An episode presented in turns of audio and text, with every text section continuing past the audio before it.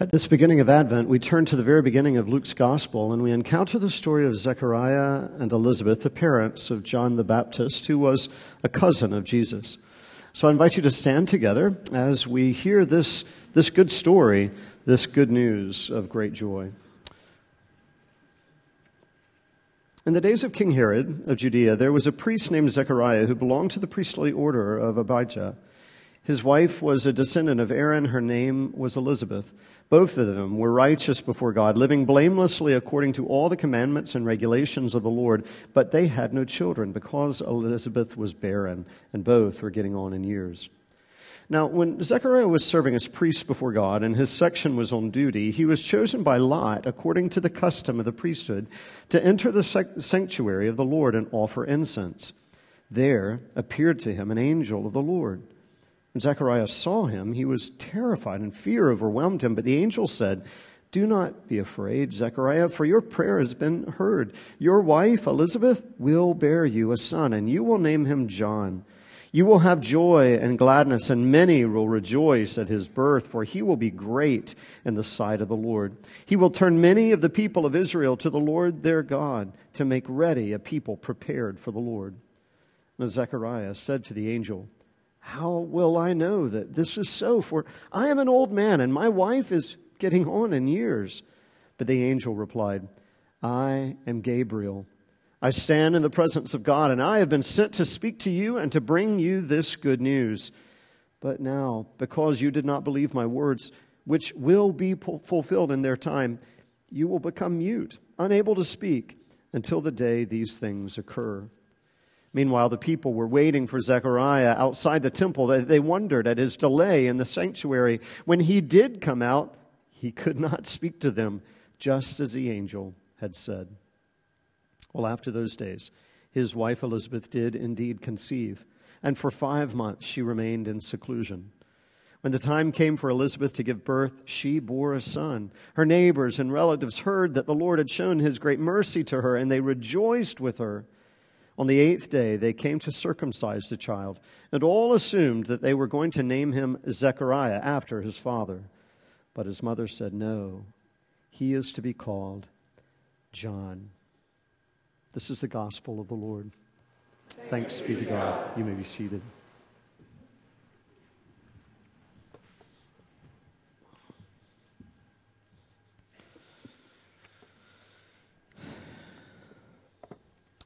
Let's pray. Lord God, may the words of my mouth and the meditation of our hearts be acceptable in your sight, for you are our rock, our strength, our hope, and our Redeemer. Amen. Well, I sure did hope you had a great Thanksgiving. It was a beautiful week, really. I mean, just grand opportunity to offer thanks. Of course, that's what we're supposed to do uh, during Thanksgiving, whether it was a day or a week for you. Amazing weather, lots of laughter for us, way too much food. Uh, now we have to pay the price, right? The highlight for me every Thanksgiving is when is when, uh, when at my family's gathering or my side of the family's gathering, uh, my mom says the Thanksgiving prayer, and then we make our way over to Greenville, and Krista's side of the family is gathered, and her mom says that Thanksgiving prayer. It's just such a beautiful opportunity for us to join hands together and, and be drawn together in the Spirit of the Lord. It's a special, very special occasion, lots of reasons to be thankful. I hope that was true for you as well. One reason I was thankful is that my friend Luke died this past week. He had been diagnosed with leukemia earlier this year, but was never strong enough to, to, um, to undergo the bone marrow transplant, which was his hope. He was 58 years old and in his last couple of weeks in consider- considerable pain, so his death was, was a gift. Luke and I met as counselors at Lutheridge, you know, that great camp in the mountains of North Carolina, that Lutheran sort of enclave. Uh, it was in the middle of the 1980s, and eventually uh, we roomed together uh, when we were both graduate students at the University of South Carolina. We have known each other for 37 years, which does not seem uh, possible at all. And as recently as last July, he was strong enough to drive down to Salisbury, and, and uh, we were able to have lunch at Shuckin' Shack, shrimp uh, tacos with sweet tea. That was his favorite. Luke was brilliant. He was passionate. He was creative. The kind of friend who never, ever forgot a story, even though the details of the story he would stretch a little bit for the sake of storytelling. He was a great storyteller. Now, like most of us, he was also complicated. He was highly opinionated, a fierce Roosevelt Democrat who believed that the New Deal is what saved this country from uh, obscurity. His goal was to finish his PhD and to settle into some small teaching gig at a small college somewhere in the South. Some of his goals were accomplished, but struggles with mental health began to take over, and Luke's life became a bit more complicated and challenging. Highs and lows, moments of incredible joy and moments of terrific sorrow. Through it all, oddly enough, Lutheridge, this one sort of moment of time in his life, it became uh, his, his safe place, his, his haven. Its people and its stories filled him with great, great joy, a bright spot in his day, a guaranteed smile, no matter what else he was facing. It was such a happy era in his life, and for that I give thanks. When he was placed in hospice two weeks ago, another friend of ours um, set up a Facebook page for fellow Lutheridge counselors to share pictures and stories of Luke. They were funny, they were fantastic, they brought tears to your eyes sometimes. And his sisters would, those are the only ones in his family left to be able to walk with him through these final days of his life. His sisters shared with him whenever they were posted. Even when he could no longer talk, a smile and laugh would form on his face, a flood of, of memories somewhere behind those those glassy eyes. Now, as many of you know, um, I don't have a Facebook page. so his sisters graciously let me visit him in his hospice room last week uh, so that we could share those memories face to face. You know, and I know many of you know this, of course. Saying goodbye to a friend is never easy. As I left his room that night, I was enveloped by the sheer silence of a hospice house, fully aware that that I would not see him again. It was so very odd, really, walking down the long hall and through the front door. Inside, of course, I knew that there were people doing just as I had done, bidding farewell to friends, to family members, to, to love, to joys, to sorrows, to stress, to pain, the, fear, the fever of life nearly over. As the door to the front of the hospice building was closing, a woman who I did not know was even there uh, said, sort of uh, in behind me somewhere, "Thank you so much for coming." She said, "All is well." I just smiled. I really didn't know what else to say, but I said goodnight as the door closed behind me. To be honest, I, I, sort of expected in that moment to break down into, into tears, but, but oddly enough, and I'm not uh, uh, entirely sure why, I had this beautiful sense of hope filled expectation as I made my way to my car. All is well were the words that I, that I heard as I left Luke one final time. All is well. And she was right. It's something that made me smile. In fact, it made me laugh out loud as I walked to the car. Luke had struggled far too long, and now before us was hope filled expectation that the God of our fathers and mothers, the author of creation, the beginning and the end, the morning star, the lion of Judah, the wellspring from on high, the king of all kings, our mighty fortress, this same God had blessed us in that very moment with hope filled expectation that says, I've got this. All is well. I don't fully understand what that even means.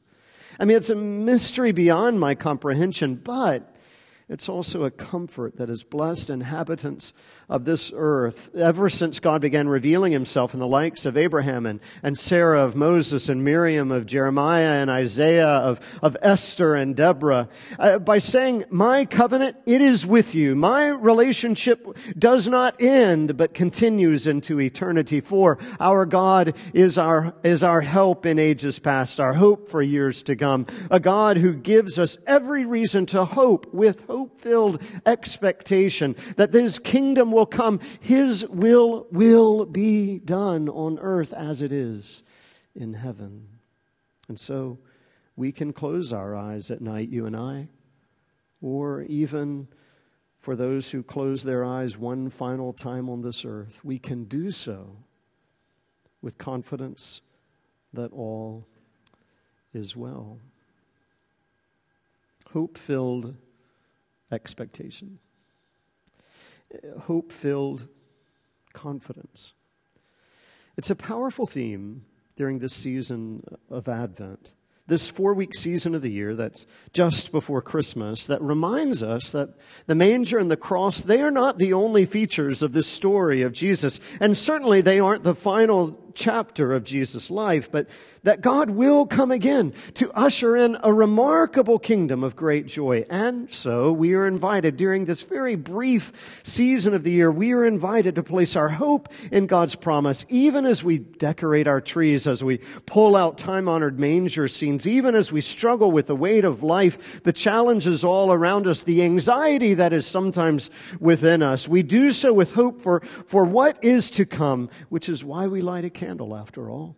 And why we, we whisper together the words that have reminded and encouraged generations of Christians Jesus Christ is the light of the world, a light no darkness will overcome. Will you say that with me? Jesus Christ is the light of the world, a light no darkness will overcome. Our reading today begins literally in the very beginning of Luke's gospel. Advent marks the beginning of the church year, and so we begin to read through yet another of the gospels that are before us from beginning to end. Last year we walked through the Gospel of Mark. This year we'll walk through the Gospel of Luke, who, like my friend of the same name, was a brilliant storyteller. Luke begins with three, or with these words, explaining why he is writing, gathering, and drawing together a story of Jesus. Verse three says, I decided, after investigating everything very carefully from the very first, I decided to write an orderly account for you, most excellent Theophilus, so that you may know the truth concerning the things about which you have been instructed, so that you might know the truth. Now, much has been written, by the way, about who Theophilus is. Uh, there are some great theories out there, but I'm rather content to think of Theophilus in the way that his name implies. After all, Theophilus literally means loved by God. You who are loved by God, and that includes all of you. You who are loved by God, Luke says, here is a story for you, a story of Jesus. And the very first story that he tells begins in verse 5. It says this In the days of King Herod of Judea, there was a priest named Zechariah who belonged to the priestly order of Abijah. His wife was a descendant of Aaron, and her name was Elizabeth. Now, I have to admit to you, I'd love uh, uh, nothing more than for us to sit down and carefully walk through every word, every verse of this uh, first chapter of Luke's gospel. It's loaded with meaning, it's loaded with purpose. It's a fantastic beginning of Luke's gospel. But alas, we don't have time, so no worries, right? But I am going to lift up one very intriguing aspect of this very first story. And it has to do with the first names that come to us in Luke's gospel. Did you notice who they were? The first is King Herod. King Herod, the king of Judea, that geographical region around Jerusalem. Um, and then two very everyday names that are also presented to us names Zechariah and Elizabeth. If you take a look at just those three names, you'll notice an incredible contrast between them. The king and two very everyday folks. Here's what I mean and, and why this story sits at the beginning of our season of Advent. At the time of Jesus, and this is important to know, just sort of this context, this setting, um, Israel had experienced 400 years, wrap your head around that, 400 years, four centuries of Greek and Roman domination. Their faith was under intense scrutiny. Their temple had been ransacked and destroyed. Priests were, of the, of the temple, priests were replaced by male prostitutes.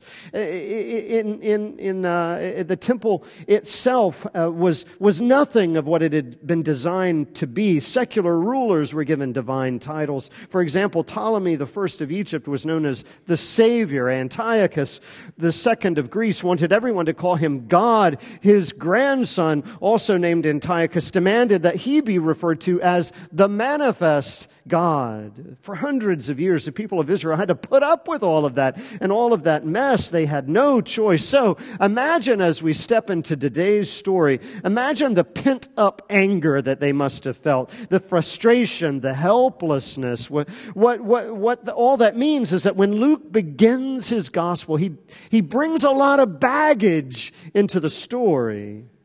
And he begins with this name, Herod. It must have filled the people with just a lot of frustration just to even hear the name. It's not just a historical reference, of course. King Herod represents all that is cruel, all that is evil, all that is, that is deadly and dark in this world, which means he represents the exact opposite of God. In contrast, Luke adds the names Zechariah and Elizabeth, just everyday people an older couple without children. They couldn't have children. And yet, verse 6 says that they, not Herod, they very clearly established, they are the righteous ones. They are blameless before God. Herod had it all wealth, more children than he could imagine, more wives than he would ever need. the wealthiest man in the kingdom. Zechariah and Elizabeth literally had nothing. You see the contrast? It's striking, it's incredible. Here's the point Jesus, the one who is coming soon, Jesus is entering into a world of incredible contrasts then, and some would argue even now. The rich and the poor, slave and free, good and evil, the powers of God and the powers of Satan.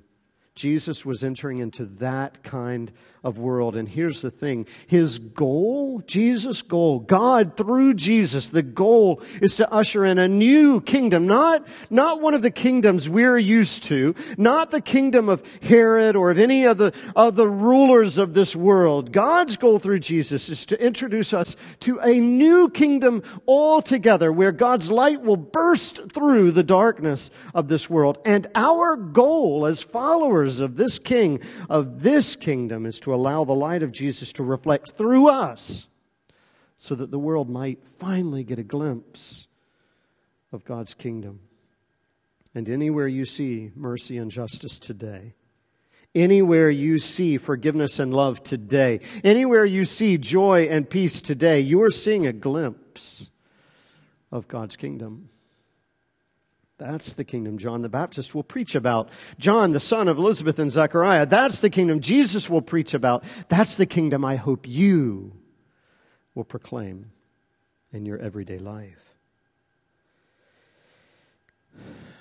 But there is a warning. The warning is this far too many followers of this Jesus have defaulted to another kingdom altogether. Far too many followers of Jesus throughout the centuries and certainly now have defaulted to a kind of kingdom that is not part of God's hopes and dreams for this world.